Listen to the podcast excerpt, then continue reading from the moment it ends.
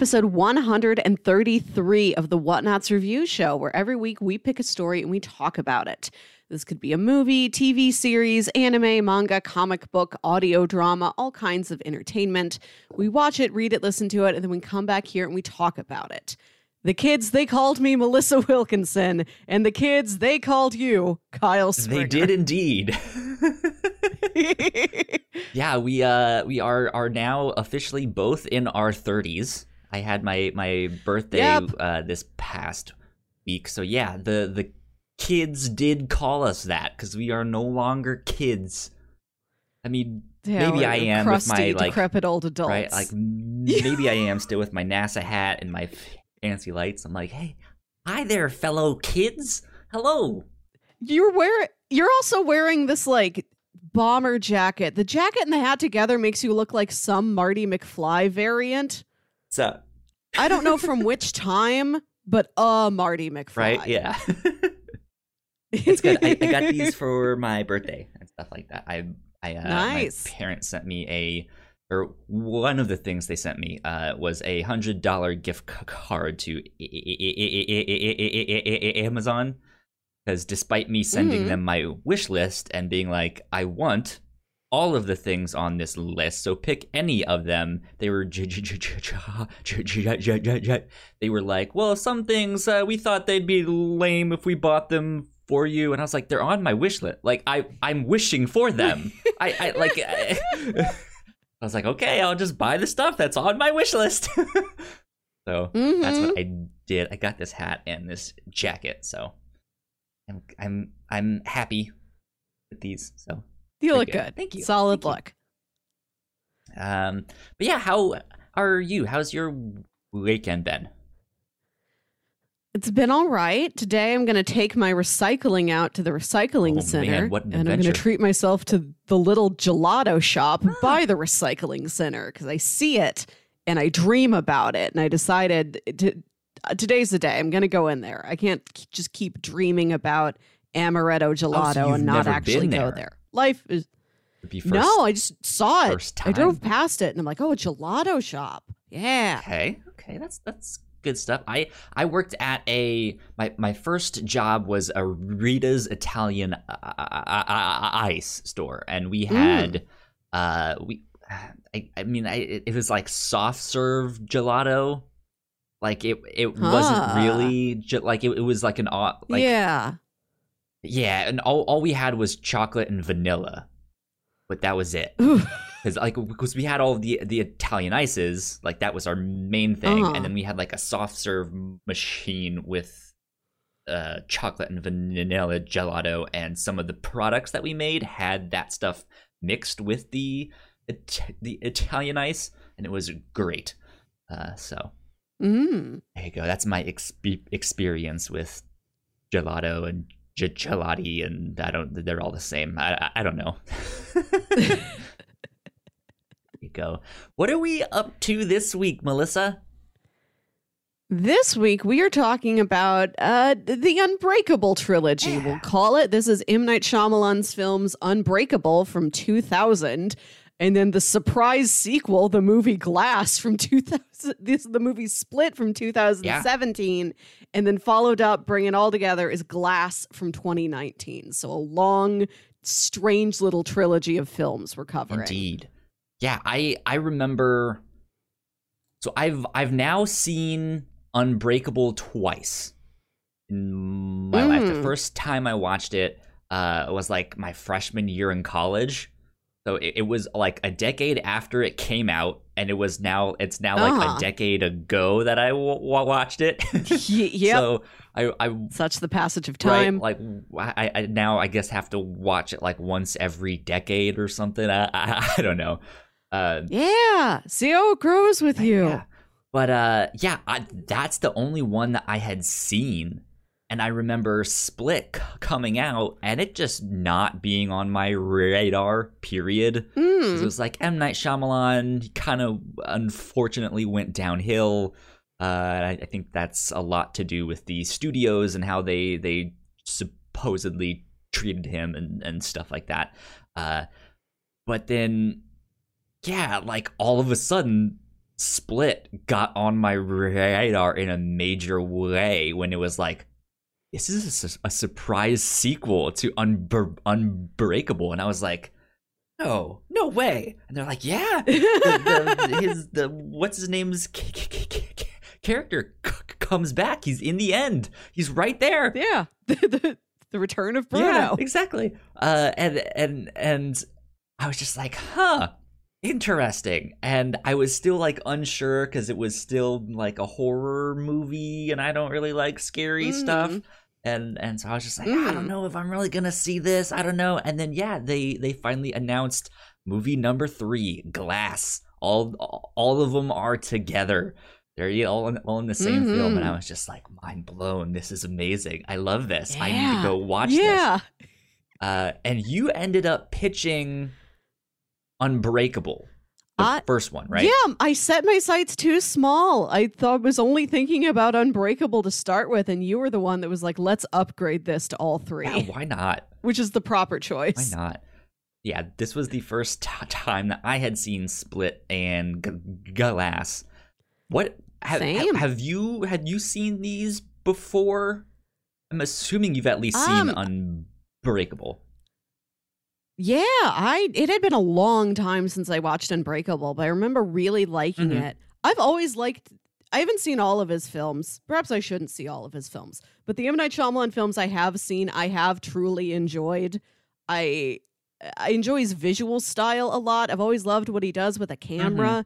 I think when I was like 11, 12 years old, that was my first sense of getting cinematography. Like, not Mm. really knowing why I liked it or what to say about it, but like noticing it and having that being an asset to my film watching experience as a kid Like, like, with "Mm, his yes, camera work. like signs. Mm, indeed, indubitably.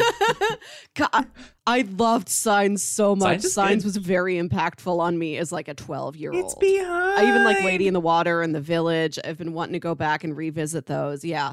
But like I knew I wanted to revisit Unbreakable, especially as a take on a superhero Right, story. yeah. We cover a lot of superhero media. Right now, we're in the middle of reading the Irredeemable comic series, which is another kind of superhero pastiche and deconstruction. Mhm. So I wanted to talk about this, and I hadn't seen Split and Glass yet. I, I was a little wary of Split. It sounded darker than what I would typically enjoy watching, but I was always intrigued Yeah. to hear that M. Night Shyamalan did a movie again that people appreciated. I'm like, well, I should see it for him at least. And I did end up enjoying myself. I think there's really interesting stuff in all three of these movies. And as dark as like Split and Glass got, I'm glad I watched them. Yeah, good stuff. Good stuff. Um, yeah, I I I really dug these a Yeah. lot more than I was expecting. Um, I I I knew I liked Unbreakable, but I again was still hesitant with Split, especially of just like I don't know if I'm gonna Mhm. like this one. It's more horror focused. Uh, but man, they they just hit all the right buttons. They they they hit all of this like it it wasn't actually scary. Like it's it's uh, like now that I've seen it, I wouldn't I- like I, I, would still recommend it to someone who likes horror f- films and stuff like that. But Mm-hmm. I don't know to someone who doesn't know anything about it. I don't know if I describe it as a horror film. There are some horrific themes to Yes. it, right? Yeah. But like, yeah, it's it is more of a like suspense thriller. Um, than it yeah. Yeah. horror. I think. Yes. But yeah, I I yeah. dug these a lot. These were really good. Mm-hmm.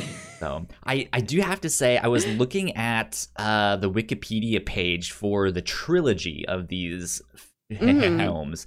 Uh, and some interesting things that I saw on here is that Un- Unbreakable has uh, or uh, got a 70 on Rotten Tomatoes.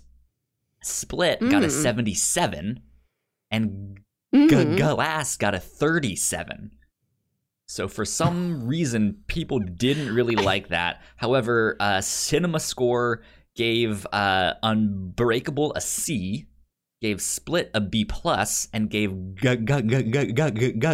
gave Glass a uh, a B B B B B B B B B. but still still did good. Here's one more Yeah. Interesting Okay. fact. The budget for Unbreakable was $75 million. Seems about right, right? The budget for Yeah. Split and Glass combined isn't even half of that. Split was made for $9 million. Uh, and Yeah. Glass was made for $20 million man, Sp- Split looks so good for a it movie really that does. relatively cheap. Yeah. Um, and then see, Split grossed uh, 278 million against a nine million dollar budget, becoming a surprise box office success. Split became uh, a box office success. Why, why would they put that twice with over 2000% return on investment making it the most Nice. profitable film of 2017 and the 11th most profitable film of all time. Wow. Yeah. Interesting Way to stuff. go. So good, good on them. Good on M Night Shyamalan. Mhm. Yeah, I'm I am proud to see that he has had a resurgence and like he's got his feet back under him again. I'm excited to see whatever it is he does next. Yeah. Sure. Not sure indeed. Uh so let's do a bit of a synopsis, I guess, for uh for p- people who are unsure of what these movies are. In Unbreakable, Bruce Willis plays a man who is the only survivor of a terrible train crash that killed like 200 something other people. And he encounters Samuel L. Jackson, who has this brittle bone disease where his bones break extremely easily. And he's fascinated by this man who survived something he should not have been able to survive. He's like, We're on opposite ends of a spectrum, you and I. And he, it turns out to be a superhero story where it's Bruce Willis didn't just get lucky once. It's like, no, that is your power. You are unbreakable. The title means you. And he sort of takes on this uh, vigilante role once he realizes what he's capable of. Mhm. And he goes out and just uh, stops garden variety criminals in the Philadelphia area. Yeah. And then at the end of the movie, it turns out uh, Samuel L. Jackson was orchestrating all of these disasters, trying to find somebody who was unbreakable. Like that was his goal the whole Yeah. time. And then in Split, uh, which again, we don't know at the beginning is a sequel to Unbreakable. We just see that it is these girls that get kidnapped by James McAvoy, who has a type of uh, a dissociative identity disorder, where he has many identities, and uh, there's like a a rumored identity that some of his identities believe is also in there. They're like, we're gonna unlock the Yeah. beast, and the beast is gonna feed on these girls and grow stronger. And yeah, and so it's Anya Taylor Joy trying to escape from uh, the clutches of these assorted personalities, playing them against each other and trying to outwit the beast at the end. And then at the end of that movie, when uh, the report of James McAvoy, they call him the Horde. Mhm. That becomes his villain name. They report him on the news. There's like, you cut to a scene in the diner, and there's a lady who's like, The Horde? What a supervillain name. That's like the name they gave that terrorist guy all those years ago. What did they call him? Then the camera pans over, and there's Bruce Willis, and he's like, Mr. Glass.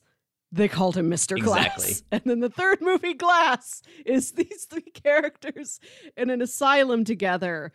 And the lady from American Horror Story is their psychologist trying to convince them no, you don't have superpowers. No, no, I'm sorry. You're mistaken. You believe you superpowers because of these things. Nobody has superpowers. And it's a sort of an interesting take on a superhero uh, battle movie, these forces Yeah. coming together. Indeed, indeed. Yeah, it's um, it's it's an interesting trilogy because they're all still k- kind of very psychological. Of like, is this Yes. really what we think it is? He actually is. Is he really? Does he really have these powers? What's going on here? You know, Yes. and and each film kind of has its own style, right? Where Un- Mm. Unbreakable is maybe more of a mystery story. Um, where and then Split, like I mentioned, is more of a horror story, but is more like a psychological thriller horror story. Yeah. Glass is much more aligned with like your typical like superhero th- th- there's a Yeah. big fight but it's also very uh, psychological too like it it, Mm. it it deal like all three of these m- m- m- movies really deal with like okay what's really going on behind the scenes here like what's going on in your Mm. mind like was there some tr- traumatic events that happened that made you think you have these p- powers and stuff like that and uh yeah it's it's it's an interesting it's an interesting tr- trilogy so would definitely yeah, recommend Glass this. is. Yeah, and I will say that Glass is l- less twisty than the others. It feels a lot less like M Night Shyamalan's other films. I think because he is playing in the superhero genre, Mhm. and that might have been why it wasn't as well received because it just feels so different. But I I dig it for what it is. It's neat to see his version yeah of a, a superhero story Yeah. in a more traditional sense than like Unbreakable is. Yeah, definitely. Um, let's see. Do I have anything else to add that's like non-spoilery? We c- c- kind of spoiled some of them because you have to c- kind of mention some stuff for the trilogy. But Mhm. yeah, I don't know. Good stuff. I, I think if you're into like indie comics, especially like indie superhero stories, this is is one to Yeah. to to ch- check out. Mm-hmm. Mm-hmm. There you go. Um yeah, well let's see. Let's let's get on to housekeeping and stuff and then we can, we Yeah. can get into our spoiler section. If you guys did not know, we have multiple podcasts here at The Whatnauts. Uh, you guys can find out more information on our website, thewhatnauts.com, as well as your favorite podcasting platform of choice. Just type in The Whatnauts and all of our shows will pop up right there. If you like what we do, patreon.com slash the whatnauts is where you can support us for as li- li- li- li- li- li- little as a dollar a month. If you uh, like that and you want more, we have a bunch of exclusive content at our $3 tier. Um, we just put up our first uh, exclusive for Crossplay, our video game podcast, and that was a lot of fun. And we have some ideas cooking for our next one. I pitched one to to them uh, yesterday when we rec- when when we recorded crossplay. So we might do that, but we shall see. Be on the lookout for that Mhm. down down the road. Uh, but last but not least, a big shout out and big thank you to our patrons at the five dollar tier. Uh, so thank you, Sam, so much for helping us out. Thanks, Sam. We love you a lot. Uh, thank you so much. We go. Mhm. Okay. Uh, let's get into spoilers. More spoilers. Indeed. Okay. Where? Do you kind of want to walk through this film by film? What are you thinking? Yeah, kind of. I, I feel like that's what you have to do because it all k- kind of builds Yeah. on each other, right? Mhm. Let's start with good old Bruce Willis. What's his name? It's that's something done, right? That's his name. It, David, it's David, David Dunn. The, the, this is also, uh, I think, the most we've covered an actor within one year of the review show. Because earlier this year we watched Moonrise Kingdom. That's we right. He was in that. we one. Watched uh, Fifth Element.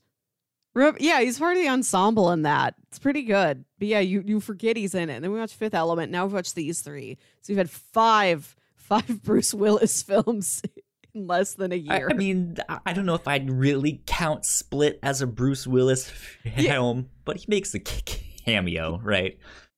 he is he is a scene stealer. Yeah. I mean, he's very uh muted in that scene, but like on a meta level. That was you're the not like expecting him to be there. It's him. Oh my god. Right.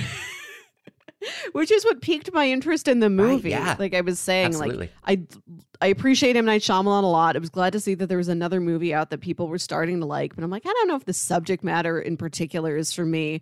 And then somebody told me, you know, Bruce Willis shows up at the end as the guy he played in Unbreakable. And I'm like, now I have to see what this is. exactly. Exactly. Uh, so David Dunn is the sole Mm. survivor of a devastating train wreck. Um, he he, yeah. The the the, the, the I think the movie starts out with him on the train, right? And he just Mm. he seems just like a normal guy. He seems just very frustrated with his job and like he's not happy to be going on this trip and stuff like that. Uh, and yeah, ends up being the sole survivor of this train wreck. Um, and Mhm. That's kind of well even before that the the first like weird thing in this movie is this like very serious facts on on on the black screen of like there Yes. are thousands of comic books sold every year some range from two dollars to and it's just like what is going on this is so it is an average of 36 Yeah, pages. yeah. Yeah, it's and it's all of these like dry numerical statistics. It's not even like anything philosophical about comic books and like what they mean or a quote from anybody. red and blue make it's just numbers. comics have 36 pages And it's so dry that almost makes it more tense. Yeah. Like what does this mean? yeah yeah like it's it's in it's interesting having seen that film before and then like going and be like oh yeah i forgot about this. Like this was the thing like no one knew that this was a comic book related film yeah right? yeah that po- i remember um so the film podcast blank check which i talk about often they did a really good series on m. Night Mhm. Shyamalan's films and yeah i remember them talking about how uh this was produced by touchstone and touchstone like hid all the comic book stuff from any of the promotional materials they thought that was going to make the movie come out real cheesy to people because this was the year of X-Men, maybe a bit before X-Men before which I mean we'd had Blade and you know the Batman movies, Yeah. etc. Comic books were uh, still like, I feel like- ah, i don't know they're kind of cheesy what's going yeah, on Yeah, and I think it and I think it was X-Men that is regarded as okay, maybe comic books are cool. And this like just like yeah, the X X Men and Spider Man. It was Spider Man really really that was like let's put this on the map. Um, but but Yes. yeah, yeah, and uh, like that, I I so I I don't think I was well, I was probably old enough to go see it, but I yeah, like I don't remember this when it first came out. Like I I remember M Night Shyamalan from The Sixth Sense and from Signs Mhm. but it was one of my friends, the one that got me into c- comics, that was like, "No, you actually need to watch this film. You'll Yes. see why." um, Mhm. but yeah, so most of Unbreakable, I guess, is him kind of dealing with that. Uh, uh, like he, uh, so when does David's character run into Mr. Glass? That's also an early scene Um. where we see the birth of Mr. Glass, and they, they were just like, "Yeah, Yeah, everything was normal. ooh. What's going on there?" And then the doctor shows up and is like, "Are you kidding me? This is not normal. What the fuck?" God, what a powerful opening Yeah. scene. I saw Unbreakable, I think the year in like 2000 or 2001.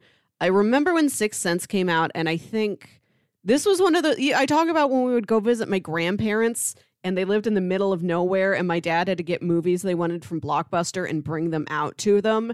And they had this like great room. Their Mhm. house was situated around this great room. So, like, if they were watching a movie, Uh, there was like nowhere for you to go. Like you had to also watch the movie and their grandparents, so they play it very loud. So whatever movie they're watching is just sort of inescapable unless you want to go into a small, quiet, sad back bedroom. Mhm.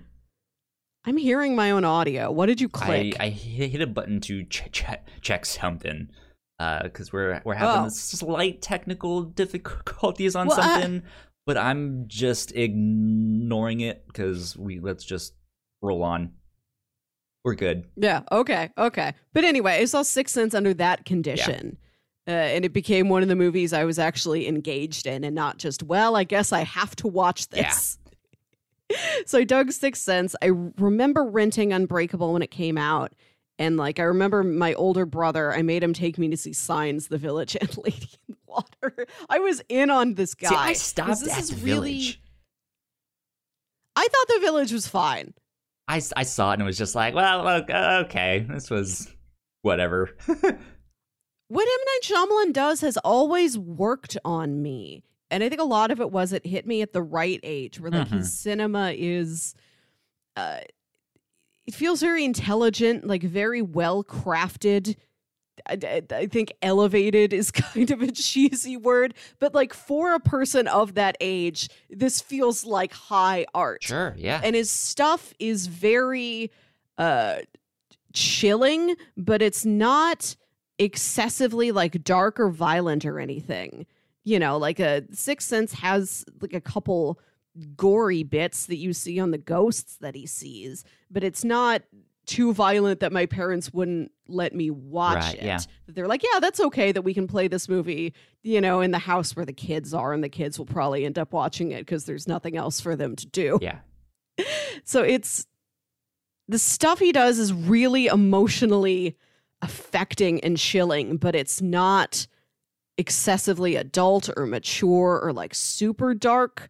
And like the stuff in uh, the opening of Unbreakable, after the very dry facts about comic books, it's the shot of just um, Elijah Price's mother in like the back room of a department store where like she gave birth and we don't know if she works there or if she was a customer or what. Right. She's lying there with the baby and the baby will not stop f- fervently crying, cry like a very hard baby cry, like a devastating baby cry. And the whole thing is like one solid it, like the camera doesn't move. It's like one static shock. Static shot, not static shock, uh the electric superhero. Where does he live? Is he also from Philadelphia? Is he from a fictional city? Uh, I, you know, I don't remember off the top of my head. I know he's in the DC universe, in the like animated oh, they get fictional cities. That's right. universe, but I don't know. There's some other superhero from. Oh, am I thinking of Shazam? Shazam is set in Philadelphia. Yeah, you. There's yeah. some other superhero in Philadelphia. Um, yeah, the they bring the doctor in, and the doctor like inspects the baby, and he's like, "Did you drop this baby?" And they're like, "No, of They're course "What?" not. We wouldn't drop the baby. What's going on?" And he's like, "This baby's arms and legs are broken." And it's that's like a lot for you when you're 11, but it's not too much. Like this movie. This movie, I think M. Night Shyamalan's early films are great for like a budding film nerd's first serious adult thrillers. It's he he does a good job of of taking a formula you already know and you've seen growing Yes. up, and then as, a a- for better or for worse, he's kind of known as. But there's a twist, right? So he, like he Yeah. he takes this thing that people know really really well, and then is like, but here's this, right? Mhm. and I, I think that's what's so fascinating about his films. It's just like again, for better or f- or, f- or worse, he's kind of become known as that one thing of just like, oh, this is art. You can do something else with it. You can break the you you can break the rules or like do this big major twist on on these things. Uh, and it, yeah, and it, it's it's neat, and I think you're you're you're right. For a young teen, especially Yeah. like that that that's just like mind blowing of like I didn't know films could do this, right?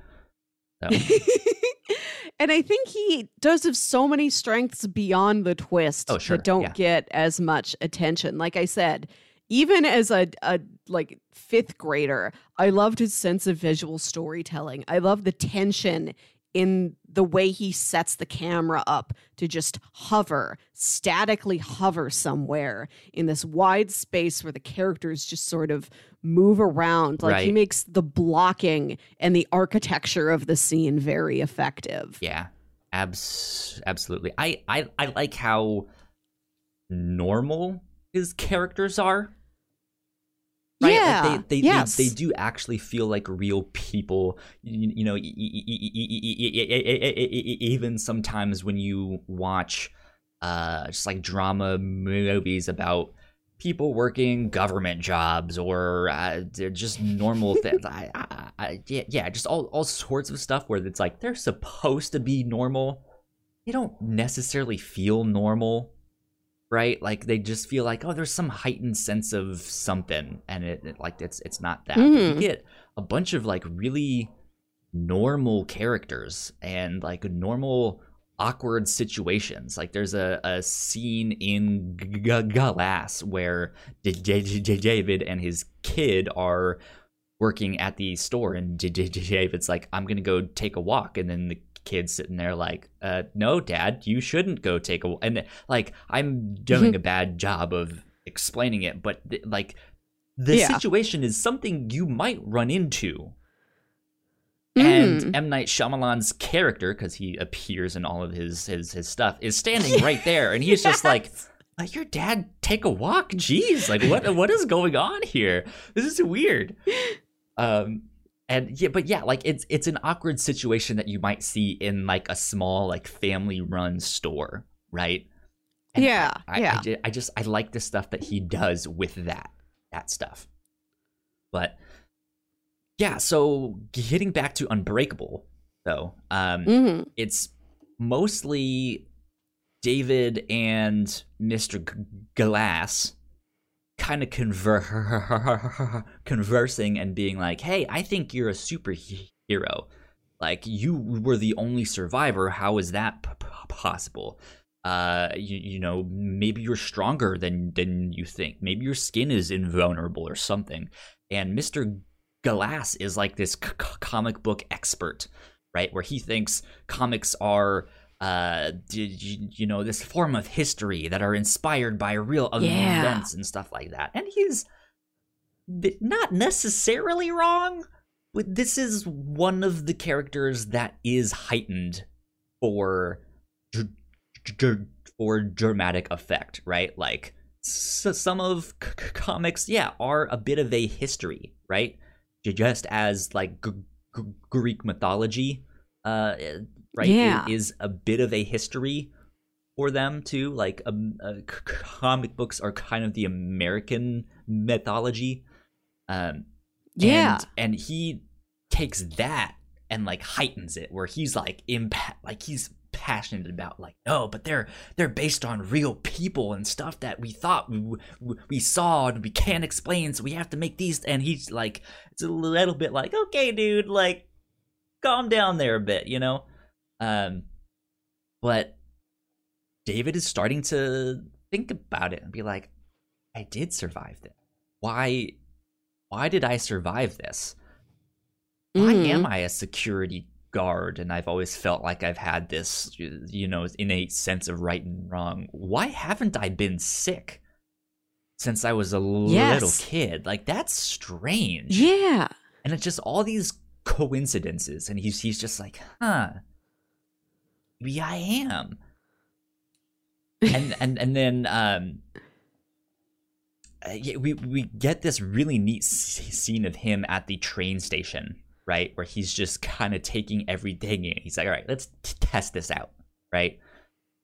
And he just starts getting these vibes off of these people as he touches them or senses them and and and stuff like that. Yeah. He's not only unbreakable, he can also, people will brush against them and he'll see if they've committed a crime, if they've committed some sort of a sin, he'll get a flash in his mind of what it is that they've done.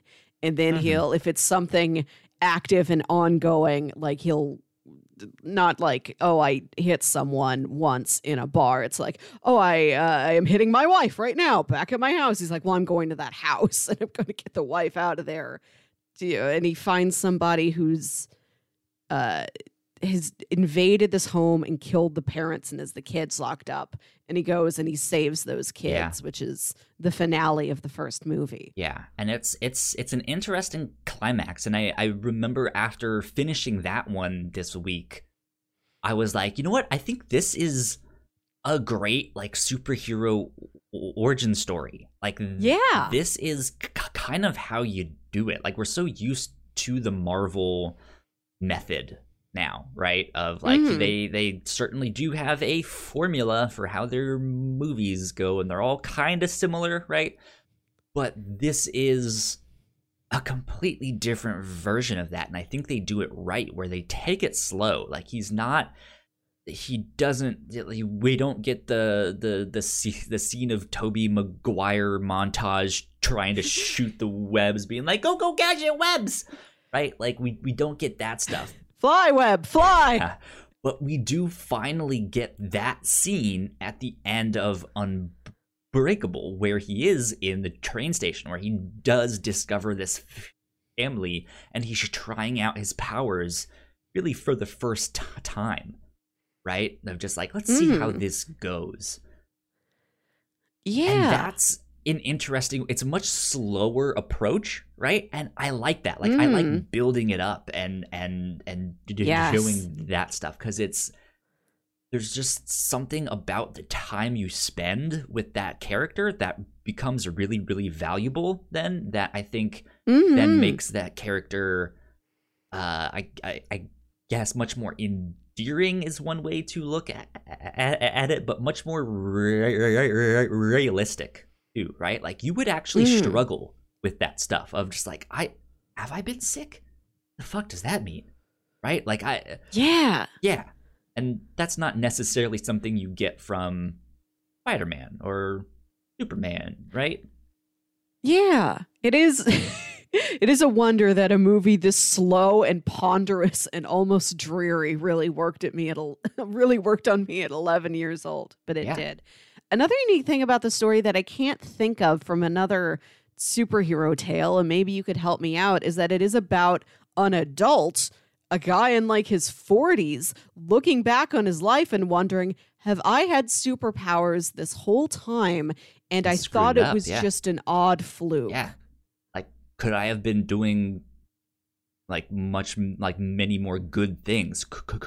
And y- we, you see him like in the midst of his marriage failing, uh, like all of that stuff, and it's just like.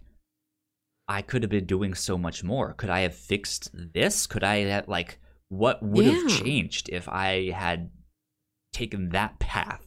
So it, it's it's it's interesting in that sense too, because it like Mhm. I eventually I think it's Glass. We get a scene where he's imagining his his like we we don't get told exactly what happens to the wife until until later on in Glass. But there is a scene in there before we know exactly where he is kind of envisioning the scene with his wife, but his wife's not really there, and so he's like you just see him by Mhm. himself, just like reflecting. It's like man, Yeah. this guy's so like like he's kind of a sad guy, guy, guy, guy. Like he has a sad Yes. existence, right? Yeah. Yeah. Man, we've seen Bruce playing exclusively a variety of sad sacks this year. Good old sad sack Bruce. yeah. Yeah. I, I think do I have superpowers is a great question for a character in Mhm. a movie to be asking. But to see have I had superpowers be the question is fascinating. I would like to see this picked up in other superhero stories of somebody figuring it out after the fact and they're backtracing through their entire life like oh i haven't just been lucky i have been beyond human Yeah, yeah, indeed. Um, yeah, and then I, I, I guess the big twist for that movie is that uh, it was Samuel L. Jackson's ca- character, Mister Mhm. G- Glass, who has been orchestrating all of these uh, tragic events that have killed a bunch of p- people, in hopes that he would find someone who survived or someone who had Yeah. like who displayed incredible strength or you know in in this great time of need where p- people need to be saved and stuff like that that someone would stand up. And he eventually got bruce willis. David dunn. Yeah. Right? And so that's that. Like the movie kind of ends with him revealing that and uh bruce willis's character c- kind of walking away being like well now that we know this for sure, you're a bad guy. I'm calling the cops. Like, let's, uh, yeah, no thanks. Um, yeah, and it's uh, Mr. Glass realizing like, oh, I've found this hero as his opposite number. I am the villain. now like, become sort of the him, villain. like, yeah. really em- recognizing and embracing, like not like a, I've been the villain the whole time. It's I've been the villain the whole time. It's I know what my place Yeah. is. He's a man who's never known how he fits into the world, and finding Bruce Unbreakable Bruce Willis and he's fragile Mr. Glass. He's like he knows where he stands. Exactly. You know, even if it is being a villain, he's happy to know what he is.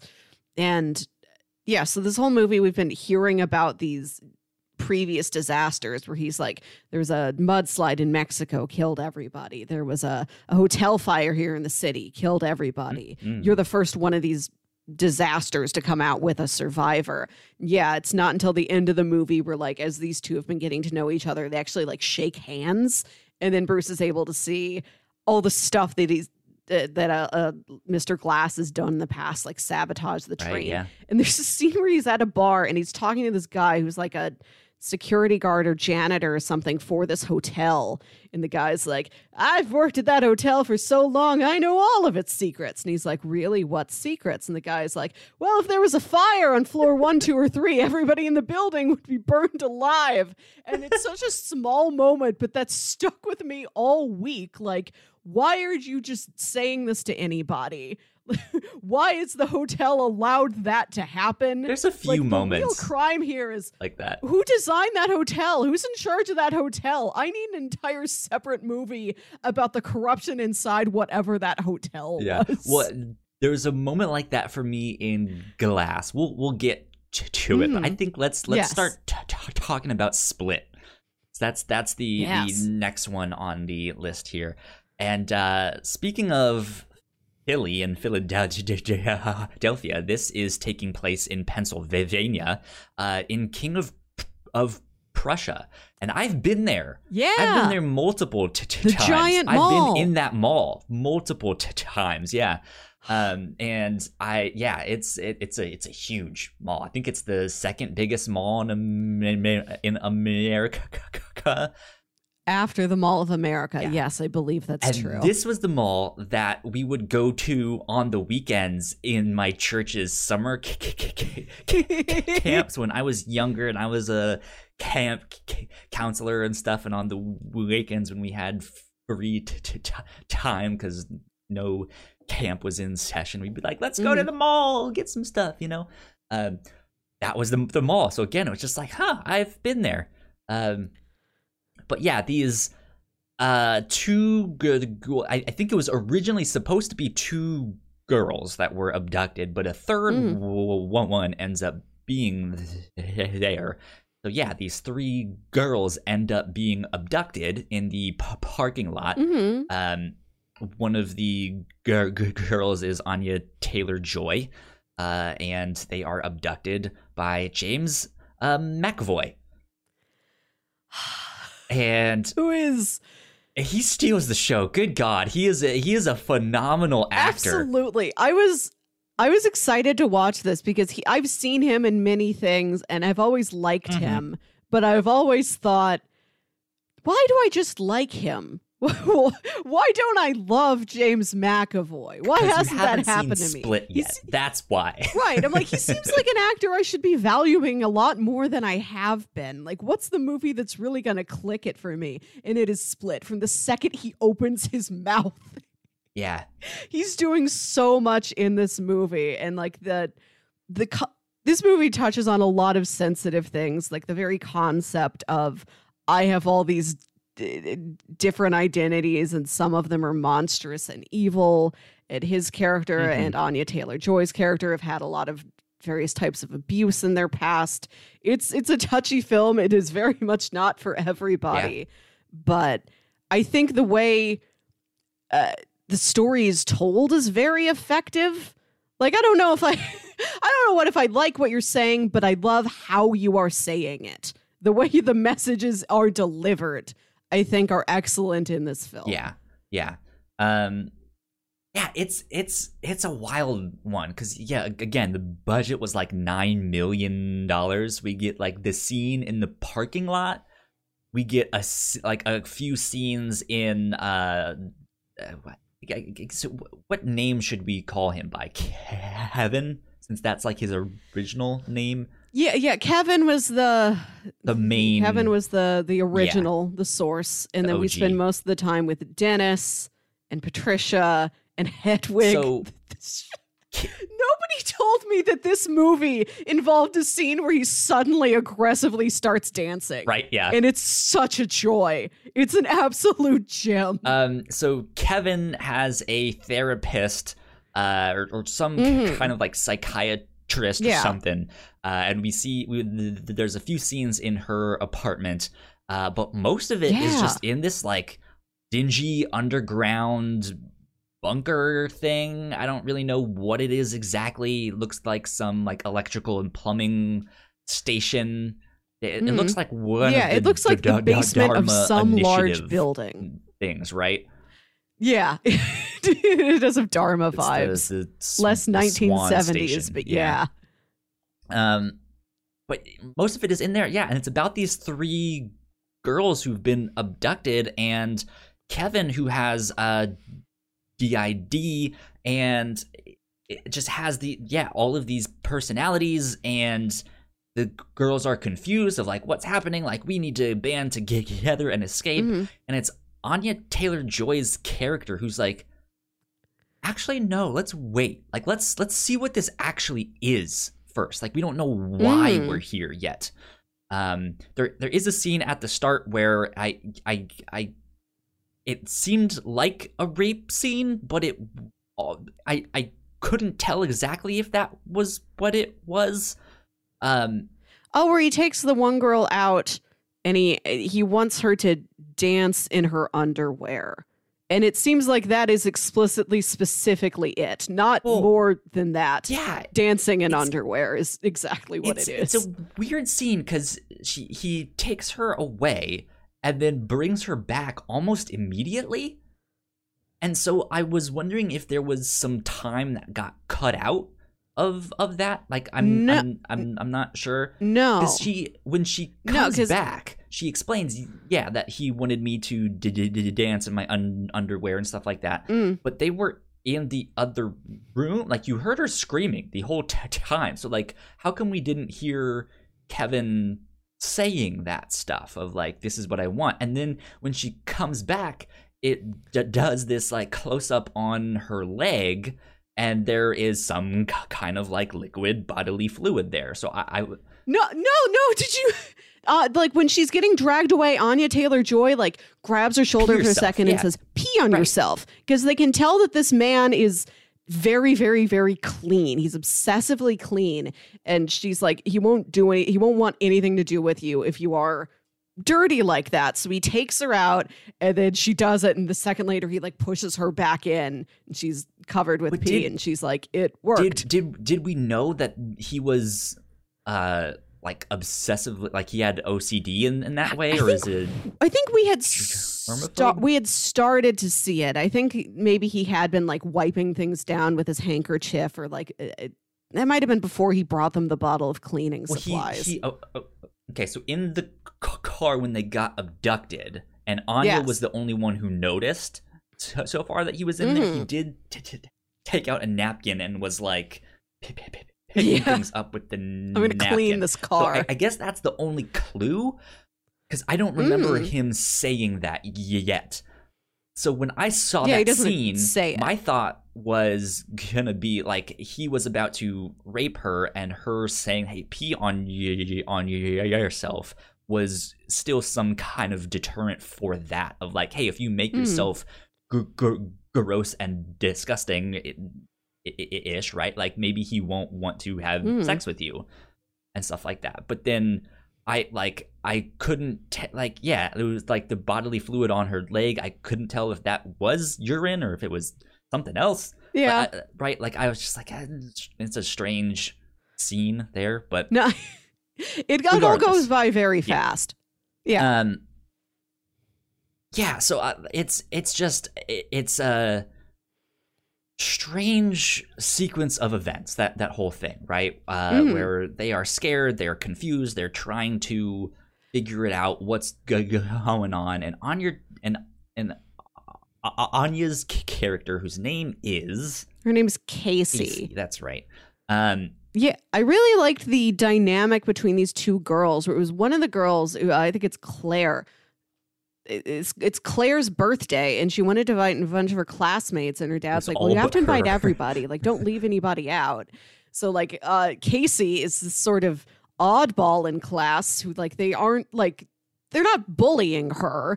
They're not like um uh, banishing her from their social circle. There's like she's weird and like she doesn't seem like she wants to interact with us, and so we don't really want to act with interact with her. And like we invited her to the party, and she sulked in the corner the whole time on her phone. But like her ride's not there, so they have to give her a ride home. So it's Marsha and Claire who are like best friends, and then it's this other girl from school who they barely know and don't really like. right yeah And that's the dynamic of these three girls who have been kidnapped and have to be put in a cell together. um and when when when it kind of c- comes down to it. Casey is the one who's kind of thinking things through and is like staying Yeah. calm and smart and being like okay he did Mm. this. He doesn't like this then which is why she was like hey pee on on yourself. Uh Mm. and she's trying to figure oh he said this so that means there's something he's hiding in this room. The drywall is all new. There must be a spot here. You, you know she's she's figuring it out.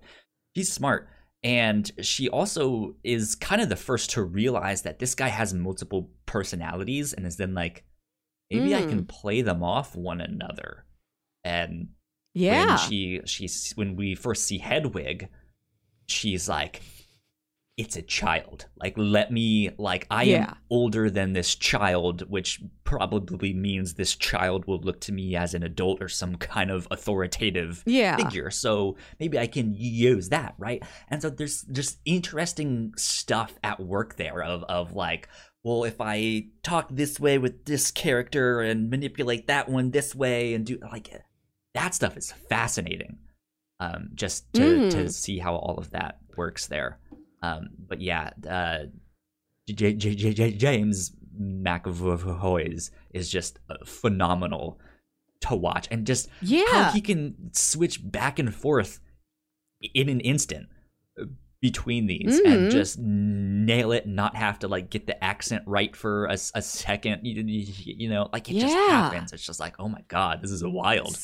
He's yeah, he's I, I don't think I've ever heard him not be British. So to hear him have all of these different accents is great. yeah The way he uses his body and just like his face will slightly change and you know, oh, that's Patricia now. That's not Dennis anymore. it's so good Yeah, he's very skilled.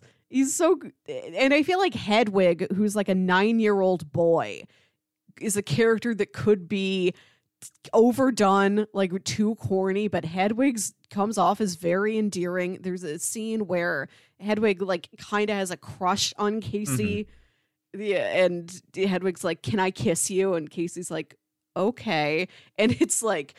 She like smashes his mouth against her cheek. she just stands there and does so nothing perfectly it's like so perfectly clumsy this is what a, a nine-year-old boy might think a kiss Yeah. is he comes away and he says you might be pregnant that was like I, I think that was the first moment in this trilogy that I actually laughed out loud. I was like, ah! it's so it's so funny and you're not expecting i- anything to be funny in the middle of this story. Yeah, and then there's a scene where Hedwig's talking about his room, and Casey's like, "Can you show me your room?" And he's like, "Okay, I'm going to sneak you out, and I'm going to show you my room." Because he mentioned a window, and Casey thinks she can sneak out through the window, and he keeps talking about it like Kanye's his boy. He loves Kanye West, and he like puts a song on, Starts and he's like dancing. aggressively dancing towards her, and the camera's just it's one of those flat static shots, like big wide angle. James McAvoy's like yeah. perfectly centered in the frame, all this negative space around him, and he's like dancing towards the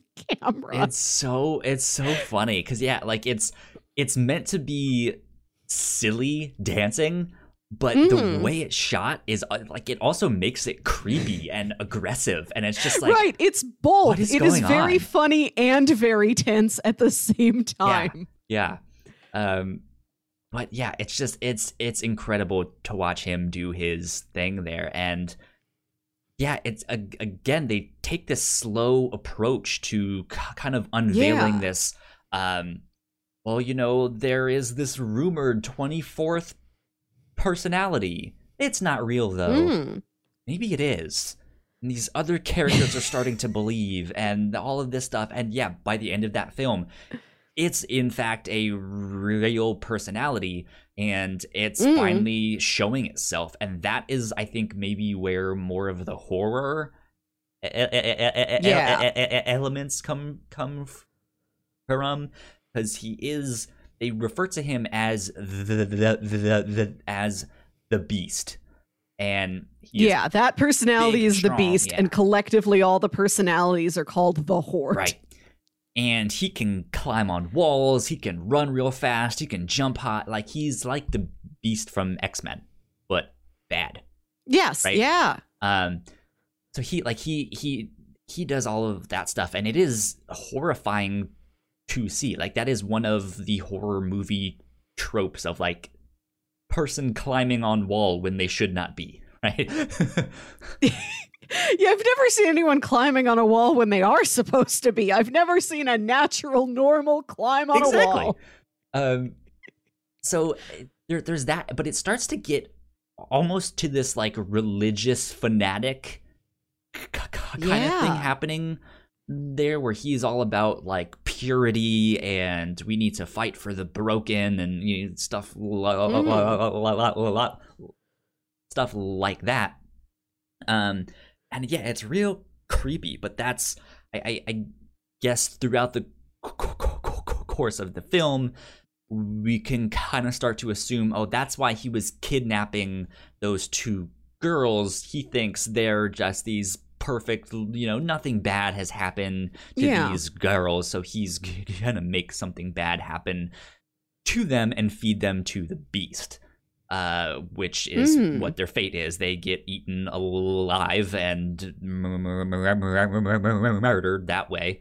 Um, but he's uh, about to, I guess, devour is the right word. Uh, Anya T- Taylor Joy's character Casey, and she's fighting for her life. She has a shotgun. Her leg's been bit. Like she's she's ba- barely making it at this p- p- point. She's full on in shock mode, right? Mhm. and she's uh, her shirt has been ripped so she's b- b- basically like in her like shorts and bra and and like you can see scars on her stomach and shoulder and like Mm. right as the beast is breaking into this cage that she has locked herself in he notices these scars Mm. and we've kind of been seeing these flashbacks of K- Yeah. Casey, and at first we don't really know what they mean. They seem fairly just like, "Hey, let's you know who is this k- k- character, Tell, right?" You can tell it's up to something. Like something is going to go wrong, but you don't know what thing is going to yeah, go wrong. Yeah, like oh, maybe Casey has murdered someone in the past, and like maybe this is why it's strange, or like maybe something happened to her family, and that's why she's this weird loner mm. girl. But then it's like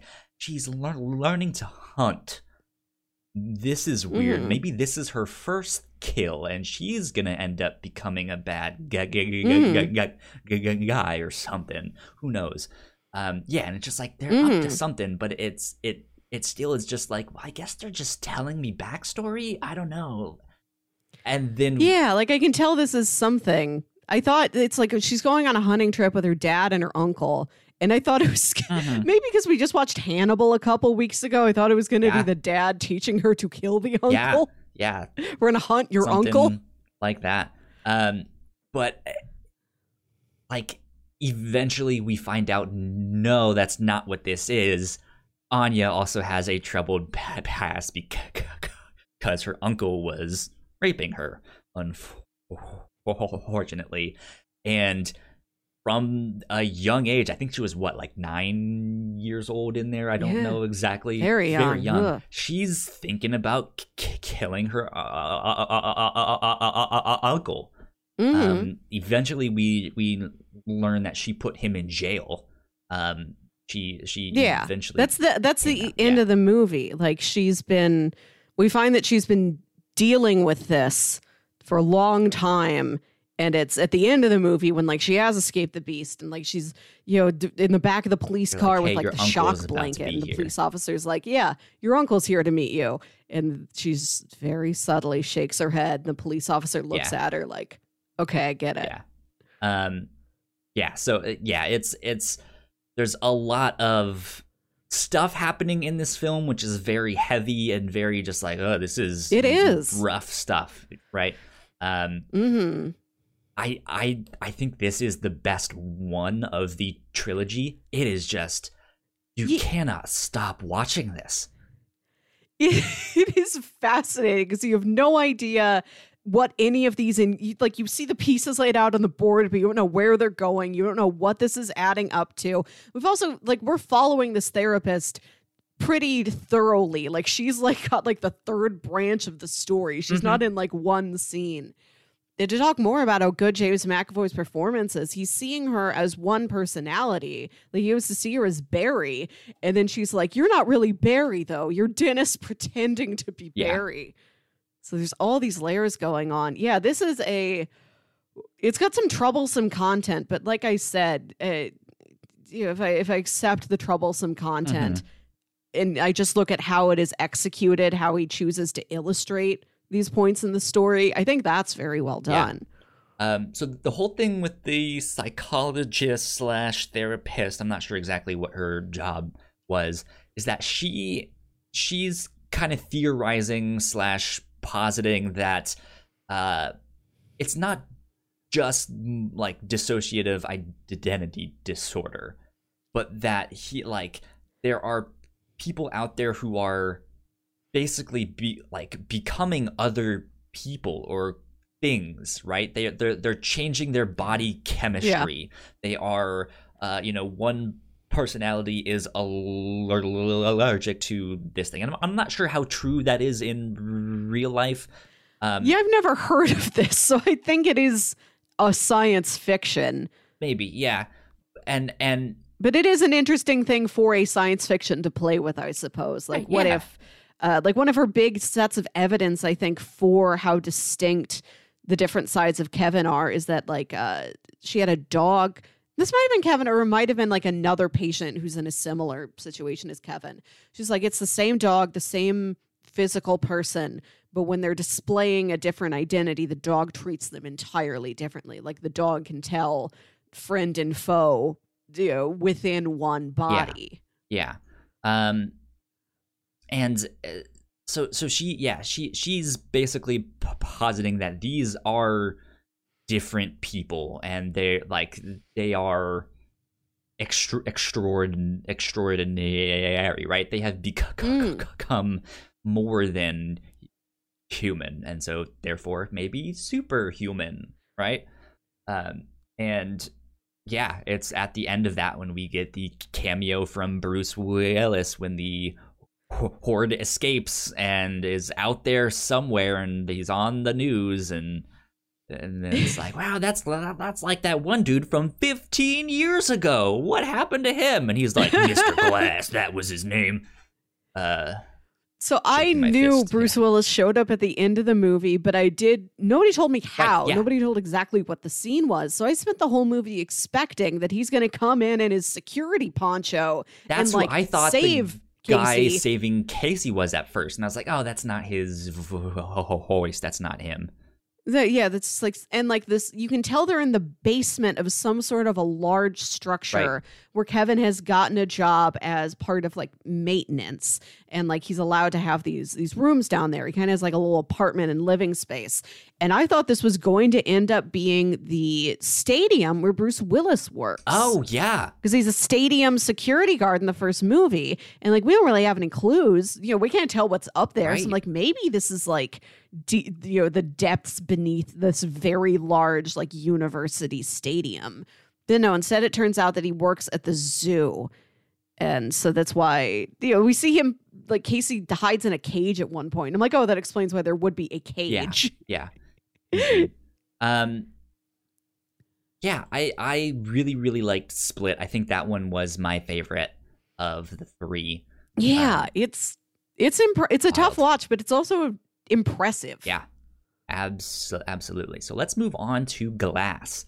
We we've already been Mhm. recording for about an hour and ten minutes. Um, Eh. So Glass, this is an interesting one because this one was so be- between Unbreakable and Split. There's like a 15 year g- gap, um, both in the when the m- m- m- movies are set, but also when they're made. Right? Like I think you you said Mhm. Unbreakable c- c- came out. I think it was 2000. 2000 and then to 2017 and 2019. So yeah, so yeah, like 15, 16, 17 years ish, right? Um, and yeah, that's kind of wild that that's happening there. But Glass takes place uh, three weeks after the events of Split. yes. So that's an interesting thing where, yeah, like mm-hmm. I think Split and Glass do feel a lot more uh, connected, right, than Unbreakable mm. and Split or Unbreakable and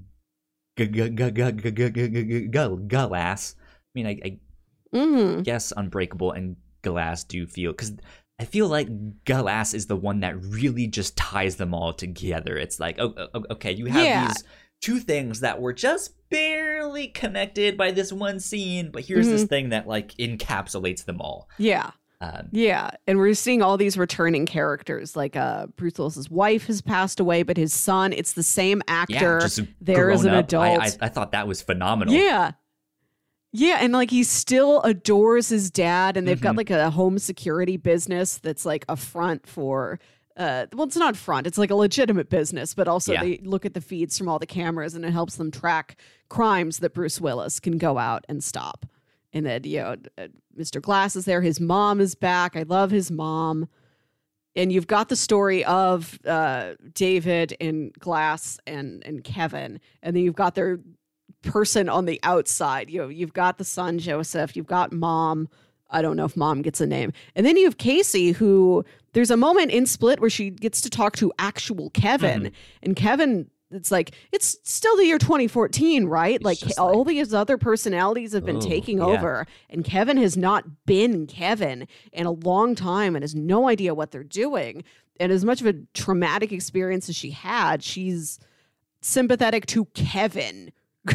Kevin is blameless to her, and she gets wrapped into this because she's trying to go and like reach out to Kevin and kind of uh, support him. Yeah. Yeah. Um so I what was interesting to me about Glass is I I thought Mr. Glass was going to be orchestrating this in a different way. Right? Like we we Mhm. by the end of the film we know that he was kind of orchestrating a lot of this, but the the fact that uh like I I in my mind I thought Mr. Glass was going to be more of a Hannibal Lecter type c- character, forcing uh, Bruce Willis's character and J- James McAvoy's c- character to team up and do something. Mhm. So the fact that he is like pitting them against one another, I was like, oh, I I didn't know that that was what was happening Yeah. here, or that they are in fact all in the. I like I guess I should have known that from the trailer when they're all in that like pink room because I like that Mhm. pink room really stood out in the trailer. Like I remember that. M Night Shyamalan's really great at using colors, and like everybody's got their own core Right, color. yeah, uh, which which is also a superhero thing. yeah. So I, And like Mr. Glass and Mr. Glass in particular, like he's aware of it. You can tell that he is intentionally walking out in all these Prince purple Yep, outfits. I'm gonna be in all purple. David's g- gonna be in all green. Uh, the horde is g- g- gonna be in yellow, right? Like all, all- all of that stuff. Yeah, and then uh, the doctor. I don't remember the doctor's name. oh, Doctor Staple. Doctor Staple. Uh, Yes. you're really holding everything together, much like a staple. Mhm. uh yeah she is this like very very feminine uh character who has this very stern um like facet about her uh Mm. almost reminds me of like Nurse Ratched. Right, where Yes. where she she is like she she she thinks she has this like well-meaning approach, and that's what she tries to make you think. But just from square Mhm. one, the get go, you're you're just like, I don't like you. Like you're you're a Yeah. dick. You are Yeah, you're sinister. sinister. You are clearly sinister. Yeah, and she, yeah, it just like her, she is all pink, just very pink and feminine and stuff It- like that. well, I think it's the first time we see her, she's wearing this like kind of opaque white trench coat, like raincoat out in the rain when they go and they they, they capture David and bring him Mhm. in. And she's got um uh like a, a- an antidote, like a kryptonite for all of them. Like they've got Mr. Glass supposedly until you find out he's been switching the pills. They're like he's so smart, like we have to keep him heavily sedated at all times or he will mind game his way out of here. You know, David's in a room with all of these water jets because you know that's his one weakness we find out is un- in unbreakable is water he's uh it seems like he's David slightly more susceptible to water than Adam Sandler, the Water Boy. oh, that's a movie we need to see. Yeah, that's some high quality H2O. And then- oh. And then when you know you're working with a real over the top, let's fully go for it, brightly colored comic book movie, is when the weapon she's to use against the horde is a hypnosis light. Yep. It's a light she flashes and it forces a different personality to take over. And she literally says, We have a hypnosis light. It's like, okay, I know exactly how seriously I'm supposed to take this movie. Yeah, indeed. Um, and yeah, th- this movie was really, really good too. I I enjoyed this a lot. Um, it just, Mm. just yeah, the the fact that they're all there in this in this facility, and Mister Glass is k- k- kind of mind gaming his way through all of Mhm. this stuff uh, was interesting. It's interesting to see because by the end of this, they're having this big fight and things are kind of going poorly for all of them, right? Like Mr. Yeah. Glass uh, gets his shoulder broken, then he falls out of his chair, and that you know hurts some some more, and he he basically dies right there. Um, we see uh, the the the, the beast uh, change back into Kevin when Anya Taylor Joy's character comes up and hu- hugs him and stuff like that, and then Mhm. just in a split second he gets shot right in the stomach uh, Yeah. and is killed that way. Uh, and David Dunn's c- c- character is drowned in a puddle. Uh, Yeah. in in in in the street and like it's all tr- tragic stuff that's happening um but you there's some interesting things that is happening in those final scenes and those final moments right uh i think for me the first thing was mr G- glass talking to his mom who's being like, but I don't understand. I thought you said this was a limited ed- edition. This is the one where like the the big fight scene, and then this happens, and and then he he's like, no, this was an origin story the entire time, yeah. which is an interesting thing to say at the end of a trilogy, right? Mhm. Like I I so we get that scene, and then when David is being d- drowned, we see that the security gu- gu- gu- gu- gu- gu- gu- guard, like on his wrist or, or something, has this tattoo of a of a clover, a three leaf clover. three-leaf clover. the yeah. commonplace, non lucky three leaf clover. Indeed, he was not lucky. Uh, in indeed, uh, and then we we we see the Doctor Staple come up, and she's like, "David, take my hand." And so we, we like for a split second, you think like, "Oh, this is g- gonna be the moment that sa- saves him," or or, or so, like she's Mhm. reaching out to save him. But of course, you might forget that when he touches someone, he it's like a psychic impression of, of them, so to speak.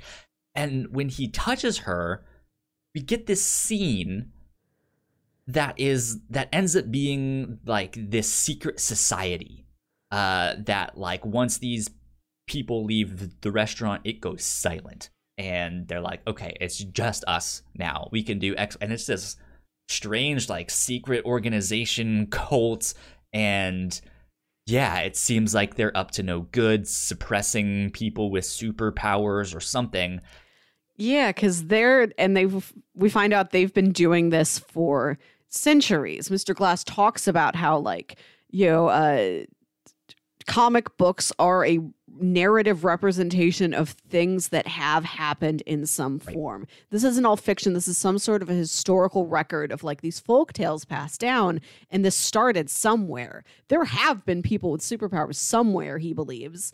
You know, there's got to be some guy who can do something like what this superhero does, even if him exactly he does not exist. He's just a you know a simulacrum of of a guy who has been real Right. once. And the society has been around for centuries taking those people down when they show up because they're like we are we are keeping the status quo like we don't want heroes we don't want vill- villains we just want normal civilians like and that is how we are keeping the world and we're going to find these superpowered people and try and talk them out of it yeah and if that doesn't work we are taking them out and we we see that Dr. Staple also has one of these tattoos. yes. But I don't know about you, but this whole secret society thing came out of nowhere. And that's I guess you could say is the twist of this movie that there is this secret society like that that's why there's only 3 of them so we think, right? And like they have been Mhm, mhm. suppressing them and these ones i guess have just been particularly problematic to suppress yeah um, but there's... yeah, it's this weird thing where I was just like, this feels kind of chewed in, or like it feels like I. It didn't feel er, er, er, earned, if that makes sense. I think it works for me because the whole twist is that it has been a secret society of people that has been around for centuries they wouldn't have been around for centuries if they weren't very good at being secret. i mean yeah which might feel like a cheap way of explaining it, but it worked for me. Like, think yeah, the idea I believe works. uh, with. Yeah, with everything else you've set up, I believe that there would be this counterpoint, that there would be this society who's like, these stories don't exist because we quiet them down. We want this normal status quo to life. We've been operating in the shadows. Uh, I, I don't know. Yeah, I would have liked to have seen some foreshadowing yes but when it gets to that moment, it makes enough sense in the math of what's going on that I don't feel like I necessarily required the foreshadowing to still get the effect. Of Yeah, it. and it's it's one of those things like, hey, you made the first movie like over fifteen years ago. There's yeah, really only so much you're gonna do. you can do with that, right? yeah, But like, eh, that's the thing. Like, I like if you knew that Split was gonna be a sequel to that, and you were then planning on making Glass immediately after that, like there could have been something in Split, just something, right? Um, and and yeah, just like somehow foreshadow it, somehow enter it in earlier on that there is some Mm. secret society out there doing something. We don't know what they're up to yet, right? Um, yeah, just I, I think narratively it did not feel justified. Uh, but I think you're right. Of like in in the grand scheme of things, in the math of things, it worked fine. You know. Yeah. But I think that the idea of this secret society mixed with uh Mr. Glass being like it's an origin story. Really, just give me a TV show set in this universe. Like I now want to know the way more this... about this society and who else is out there that has powers and stuff, or who who else yeah. did have powers, right? oh, like you like Mark Twain or somebody. Yeah, like Right? anybody, any, any historical figures. That's where Amelia Earhart went. She could really fly with her own body. They had to I don't know about that ridiculous, but but right, their their whole thing is like convincing them that they don't actually have powers. Yeah. So technically speaking, there are people out there who actually have powers that yeah. just have now been convinced that they don't. Yeah. Like, which is a fascinating thing That to is about, interesting. right? And just like if you can Yes. make them believe again that they can be Electro Man or Pyro Man or Yeah, you know, know you could you can turn Peter Banning back into Peter Pan. right yeah indeed so i like i i feel like i The- want more this left me with with with just this idea of like this was just the start Yeah. which is uh, And, like, the- worked which is what it is and like the way the movie ends is that you mr glass and kevin and david like they all die in this battle on like the lawn of this mental institution where they are and then you find out that mr glass arranged this the whole time and they talk about how the place is covered with cameras and like he had all of these cameras recording everything and like streaming the video to somewhere like Websites and and he like, like that, yeah. emails all of the footage to his mom and to joseph and to casey. It's like here they're gonna bury this. Here is the proof that there are superpowers i filmed our final battle. And there's throughout the movie they're t- they're talking about like this giant tower that's been built in downtown philadelphia. And everybody's thinking like oh he wants a big public scene. He's going to take them to the tower. They're going to destroy that Mhm. tower. No it's a red herring the whole time. They don't get out of the lawn. The point is that they don't get out of the lawn because that's where the cameras Right. are. He wants that footage that like clinical security camera footage this objective true thing to be sent out there in the world which is what they do at the end of the movie and you've got mom and joseph and casey sitting on a bench in that uh, station from the first Right, yeah. movie and they're like s- releasing it and you're seeing it pop up on like all these screens and the mom says something like we're watching the universe wake up uh yeah like something we're, like we're, we're finally being let in to the universe or something it's Yeah. some weird thing of like Yeah, let in. like- like? That's a weird way yes yeah yeah and like that. now that people have seen there are powers they can recognize this in themselves or if they if the this organization this three leaf clover organization came around and like spooked them into it like they know they still have powers but they're like okay i'm gonna get into real trouble if i do anything about it so let's pretend like i don't. Then they can rise up again. Like Right, yeah. this the movie ends right before the world is like vastly changed. Yeah. yeah. Um which yeah just makes me want more. Like i i I, I, Yeah, I know he I has would- no plans of making more with this but god damn it give me a tv show. That that i think would be a great. Yeah, comic. something, something like that. Um I don't know. Yeah. So then I, I guess the last thing that I ha- have on my mind that I want to mention, we talked about uh, Mr. G- Glass and what he says, and then David, but then there is um, Kevin when he di- di- di- di- di- di- di- dies and his kind of relationship with K- K- Casey there. Did did you feel for Kevin? Like did did the was the movie effective in making you feel sympathy or empathy for Yeah. for him? Yeah. And a lot of it carries over from that scene in Split because, like, he wakes up, he thinks he's like, "Oh, it's uh, several years ago," and she's like, "No, it's it's now. Like, you've been buried for so long." And he tells her, "You're gonna have to kill me. Like, just kill me. Like, I can't let this happen anymore. This is where the gun is. This is where the bullets Right. are." Like, he's so. and like Kevin is innocent, and he's just had all these terrible things happening to him and around him and through him and he's tired of being an instrument for all this destruction and he just wants it to end. It's it's very sad and like it's sad enough that you understand why Casey would want to stay in contact with him even if he has been these people that have killed her friends and like really wrecked her life Yeah, I I don't know if I really had all that much sy- sympathy for for him. Like Mhm. I, I I I feel like I'm mixed, right? I think it was effective in trying to inspire that. Like I, I think you absolutely can Mhm. read it that way. But I, I guess I really don't know how to deal with multiple personalities and stuff. So I guess I I Yeah. honestly don't know how I feel about that or what I need to Mhm.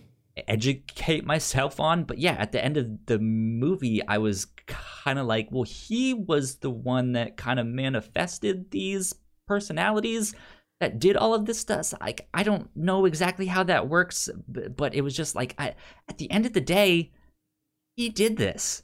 Like he he did some I- terrible things. I'm I'm just like, am I supposed to mm-hmm. believe the in their love story? Like I, I don't know. and it's not a love mean- story; it is a friendship yeah, story. but like I just like I I- I don't know if I really felt like he was redeemed or was sympathetic in in that sense. I don't know. Like I mm, I I can understand that. I feel like anything we get of Kevin is so fleeting. Uh, the, yeah, I, can understand that it is tricky to to deal with all the different shades of whoever this person is. yeah. So I, I and what sort of outcome he ought to have. I guess just on the opposite side, like I also kind of feel bad for not being more sympathetic. Of like I think I was supposed to be. Like I, I think that's the right thing to do here, but I like yeah I I, I, I don't know. So like I don't know. I think maybe, maybe it's supposed to be confusing. Maybe you're supposed to be sympathetic to Kevin and to some degree Hedwig. Yeah, Yeah. there's this thread that throughout the movie where they're like, Hedwig, are you nine forever? Have you always been nine? Are you always going to be nine? And I wondered if they were going to talk Hedwig into being as old as Hedwig, as old as Kevin would be, for example. there should have been And then yeah. if Hedwig believed he was older, that he would get more powerful and he could drown out Patricia Yeah. and Dennis and the Beast and everybody. But they don't pick up on that. that. been interesting. Mm. Um, yeah, that's it. I I I I, I like these films. I'm glad we w- w- watched these because I really dug these. He's really Yeah, good. yeah. For my own personal math, I think watching the stories get told and how they were told balanced out the the the darkness of some of the content of the narratives for Mhm. me. Yeah, I would rate it as overall uh, a solid experience. Just so- good films to watch. The cinematography in Split is so nice. We didn't talk about it much. The number of like eye level views he uses, like Casey, when Casey's sitting down on her bed in this little cell, and so all the camera angles like cut James McAvoy off at the chest because it's only as high as she can see. Right. It's just her at like flat angles. I, oh, the, I, I really like the way he tells a story, even if I don't always like what exactly the story is. Yeah, indeed. Good stuff. Uh, final Mm. thoughts on on the trilogy? I'm- I'm happy to see it happen. I don't think there's been a story like this uh it- it- on a meta level outside in cinema we're like oh surprise there's a sequel to this 17 years later that you did not know was a sequel and we made a third movie that ties both of those together. I want more stuff like that. Like I like yeah marketing is something that often comes up in in movie discussions because you know trailers will spoil things and stuff like that but Mm. I don't know what magic m night Shyamalan usually is able to work with his stuff but the marketing for his mm-hmm. films are is usually phenomenal of like hey y- you cannot spoil this one thing Yeah, right? I think he's he's very conscious conscious of that, conscious of that, and I think he he makes sure.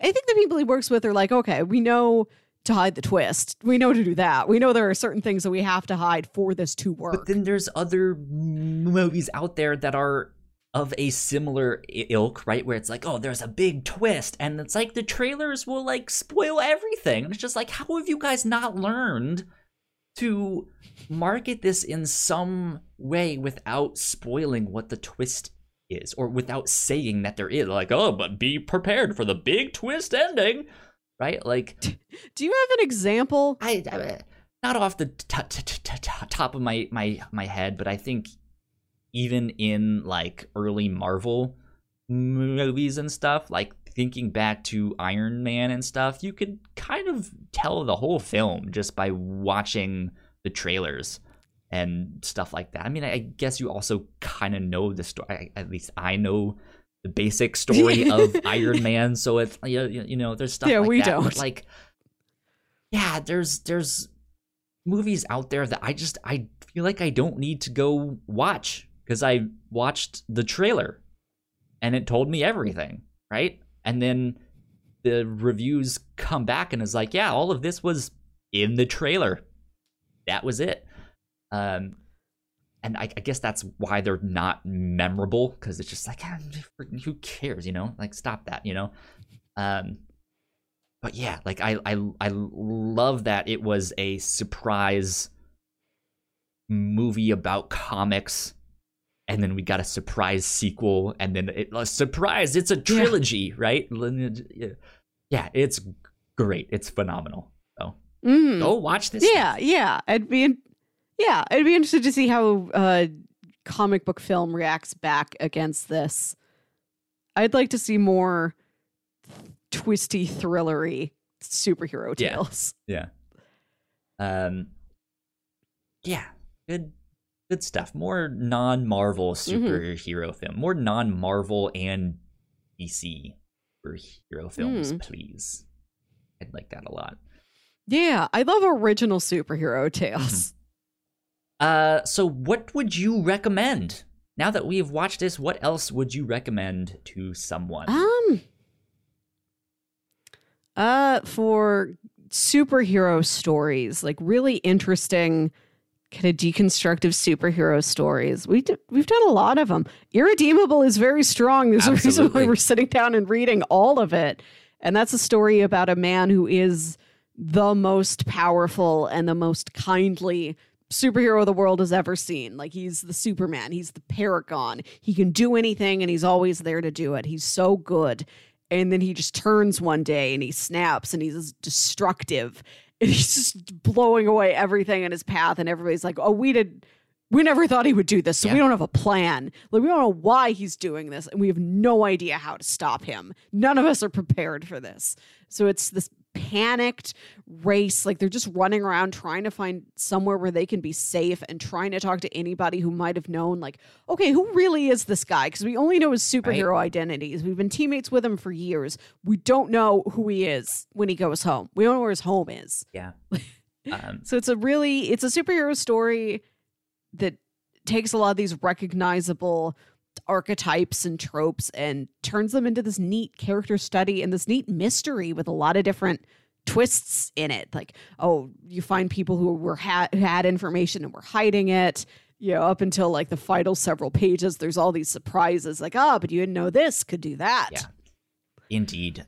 and I'd I'd say uh, if you just want another really interesting Bruce Willis role to watch, if you're just like more Bruno, please. Uh, several weeks ago, I watched the movie Death Becomes Her, Okay. which he and he's I don't know playing a sad sack in that, but it's a different variety of sad sack than we have seen in the five Bruce Willis movies we've covered so far this year. He's got like the silly little mustache. He's very pathetic. It's the least macho he has ever That's been. funny. Uh, it's a fun it's a fun romp. I recommend Death Becomes Her. Okay. Good stuff. Good stuff. Uh, yeah, we'll t- talk more about Irredeemable in just a second. Uh, but I would Mm. recommend there is a TV show called Legion. Um, Ah, that yes. I think is an FX original show. That show is phenomenal. One of the best TV Hmm. shows I have ever seen. It is great. Uh, but it is based off some X Men characters. Uh, and Mm-hmm. the main character's name, if I'm not mistaken, is David as well. So there's that link between the main Mhm. here. Uh, but he If you want more Davids, he is a mutant, uh, but he is a mutant with dissociative identity disorder, and he has multiple personalities. But the interesting thing is that each of his personalities have different mutations and stuff like that. And some of them are good, some of them are bad. You never know which one you're gonna get. Some of them are vying for control and stuff like that. So it's this interesting kind of superhero adjacent story. It's not uh you know, it's not like they're in tights and running around and destroying Yeah. buildings and stuff. This is much more cerebral and it is much more in the mind and more meta and Mm. okay, is this actually happening or is this is he dreaming this or i i you know, what's really going on here? Um but yeah, that that is a wild show. I love that one a lot. Speaking of X Men, I watched New Mutants last Ah. night. New Mutants is out on video on demand. I think I think it's it's solid enough. I think it's gotten it's got such a reputation for being this like bottom of the barrel movie that keeps getting shoved around. I heard it in very good reviews, but I think That's it's like all I've heard is that yeah, it's it's not the worst X Men, but it's down there for like the worst X Men. It's like a decent C C plus. I think it has plenty of charms to Okay. it. I, I like the I'm cast still- more. Anya Taylor Joy. I'm still interested in watching it. Yeah, she she Yeah, looks we- perfect for ma- ma- ma- Magik. She's she she's great. perfect for her that 'cause that- that's who she plays, right? She plays Yes, Magik. yeah. Oh, okay, cool. Yeah, yeah, good stuff. Yeah, it's. I think we we a bunch of us watch it in a group. We all agreed it is worth the rental cost. Sure. Okay. Yeah, I say check it There out. Uh, what else did I have to recommend? I had something else that I was I was going to recommend. It was uh, Legion, and then we'll mention that. I don't know. You know, I I'm I, the thing that's coming to mind right now is oddly Ultimate Spider-Man. Um, which is it, Which one is that one? so Ultimate Spider-Man is a modern day retelling of Spider-Man. Um, it was in, you know instead of taking place in the 1960s when P- Peter P- Parker first originally got got bit, uh, it takes place in the 2000s when there are cell phones and cars that look Mm. like modern day ca- ca- cars and stuff like that. Uh, but yeah, it's it's a retelling of the Spider-Man story, and eventually goes off and tells its own story. Uh, and then much further down the road, these are the comics that Miles Morales came out of. Um, Ah, yeah. but it's interesting because it spawned the whole Ultimate Universe. Uh, it started out with just uh, Ultimate Spider-Man, and then eventually we got Ultimate X-Men and Ultimate Fantastic Four, and this and that, and it got it like ballooned into this really aw- aw- aw- aw- aw- awesome.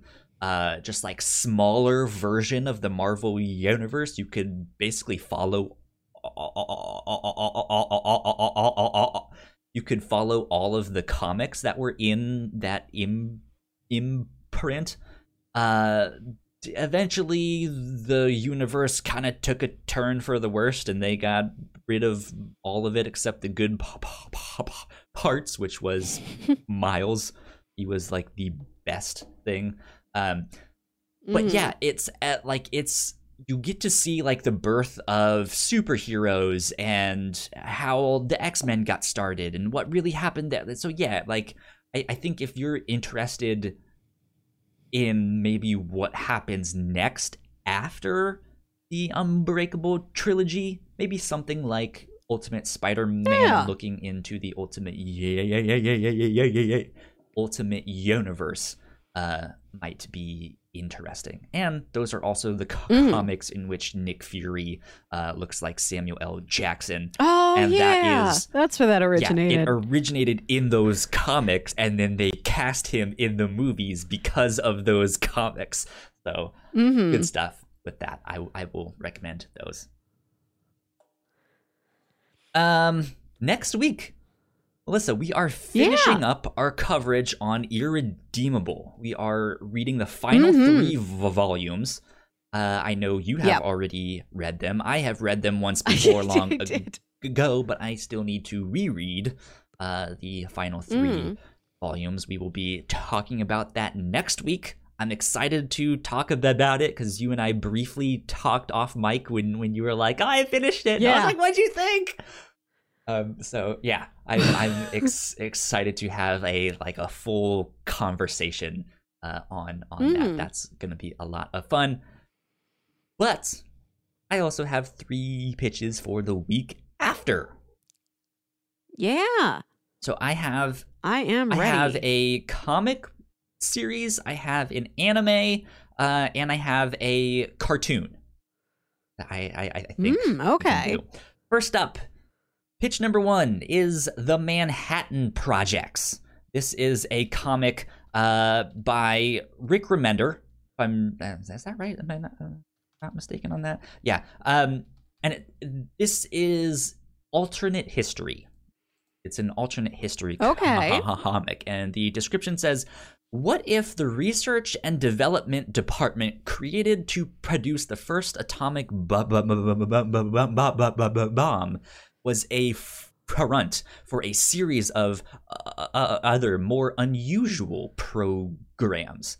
What if the union of Mhm. a generation's brightest minds was not a signal for optimism, but foreboding? What if Ooh. everything went wrong? um, so I, I, I think I read at least the first issue of this a long time ago. hmm Um, and it's a, yeah an interesting alt history story, uh, like alternate universe history story thing. Um, yeah, where it's just a bunch of like science fiction, monster, psychedelic stuff. What if the Manhattan Projects was also working on like creating things like Frankenstein or stuff? Like, I'm not sure if they actually do that per se, but like Yeah. yeah, um, it's like what I, I, I guess in my mind I kind of view it as like that TV show F- F- F- Fringe. Yeah. But what if it was set in like alternate history and it was uh, it, Yes. it grew out of the Manhattan Project? So that's my Mm. pitch on that. Uh, I would like to read volumes one and two, and those are both available on Comixology Unlimited. hmm There you go. Um, that's that. My second pitch is an anime, which is available on Netflix. I believe it's a Netflix original, uh, or at the Hmm. one of the ones that they bought the rights to, or something. I don't know. Uh, Yeah. But it is ca- called Great Pretender. I want to watch season one Mhm. of that because I think season two is coming later this week. I think, um, if I'm not Ah. mistaken. But it says uh, a series of unfortunate events has led Makoto. Makoto Edamura to adopt the life of crime, pickpocketing and scamming uh, uh, uh, others for a living. However, after swindling a seemingly clueless tourist, Makoto discovers that he was the one that he was the one tricked, and to make matters worse, the police are now after him. There you Hmm. go. So yeah, it's uh he's kind of a con artist pickpocket. He ends up pickpocketing someone who he thinks is just this like clueless uh tourist and I guess ends up working for him cuz he's also a con artist and is like on for a bigger score. Um this is described as a crime comedy. So it seems seems like some like wacky adventures they're gonna get in in into. Uh, I thought this looked like a lot of fun. Uh, so that is Yeah. pitch number two, Great Pretender. Uh, and then pitch number three is a cartoon from Marvel. You guys might know this lovable, fun bunch of characters known as Guardians of the Galaxy.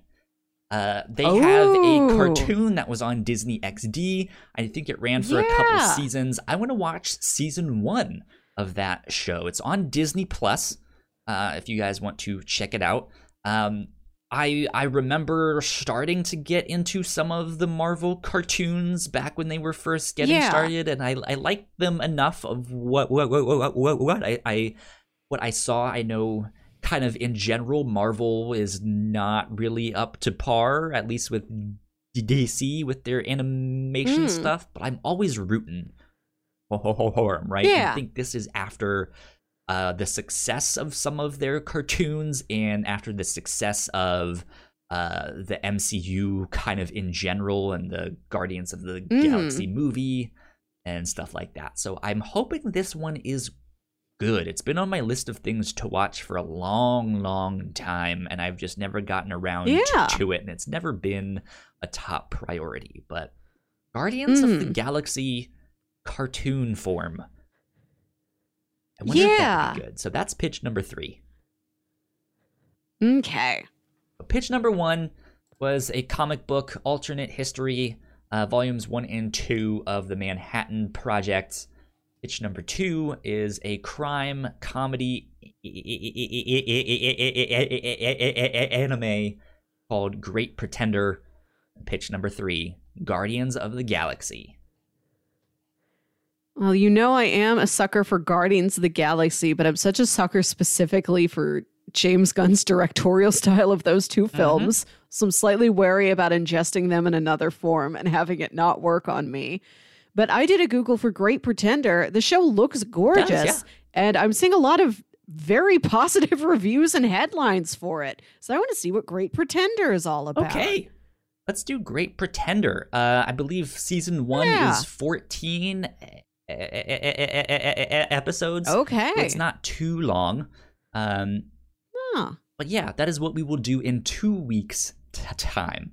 Um, so you guys can either start that now or put that on the back burner for Mhm. uh, next week and stuff like that. But uh, next time you hear uh, us, like we mentioned, will be our last coverage of Irredeemable. We'll be finishing that one up. So that's what you guys should be Mm. preparing for this next week, which, again, all of that stuff is on Comixology Unlimited. So go check it out because it's a good book. it is. Go. Uh, Melissa, where can they find you on the internet? You can find me on Twitter and Instagram at Wilkywit. That's W I L K Y W I T. Listen to my other podcast, Saturday Morning Obscurities, where me and my brother watch weird old kids shows. Sometimes it's ones we fondly remember, and sometimes it's stuff we're watching for the first time as There adults. you go. There you go. I know you recently put out a Hamtaro one. What's up next? Yeah. Oh, I think next is uh, because we recorded a bunch ahead of time and we kind of shuffled them Gotcha. around in their actual release Okay. order. I think it is the Wacky Adventures of Ronald McDonald, a VHS tape Oh, series wow. that you could buy at McDonald's if you bought a Happy Meal. wow. okay. Good stuff. Good stuff. Interesting indeed. Um, you guys can find me at Yo Kyle Springer on Twitter and Instagram. Uh, I just put up a picture of my first gunpla, baby's first gunpla. I built a li- little haro, uh, which I don't know. You guys can't really see it, but it's right back behind there on my uh, bookshelf. Um, but yeah, that, that that that that was fun. You guys can go see all of that stuff. If you if you guys want to stay up to date on our podcasts, uh, we are at the Whatnauts on Twitter. Uh, go like, share, subscribe. Go follow us on YouTube at the at the youtube.com slash the Whatnauts. Uh, but right now we are pushing our Twitch page. So go follow us on Mm. Twitch, which is twitch.tv slash the whatnauts. We're hoping to make it to 50 followers. Right now we are at 42. Uh, so that would be great if you could join us. Uh, we live stream every Friday night at 9 p.m. E- E- E- Eastern, uh, which is when we record the Captain's Law, which is one of our other podcasts. And hopefully down the road we'll have some more live streams uh, to go along with that and stuff. But yeah, go go follow us on Twitch. That would be lo- lovely. Um, that being said, I think that's it. That's all we got. This has been Yeah. episode 131. Is that right? What is this? 133? 133. I'm all mixed up. I never remember what number we're on. Mm-hmm. Yeah. This has been episode 133 of the Whatnauts review show. We will see you all next week. Bye. Bye.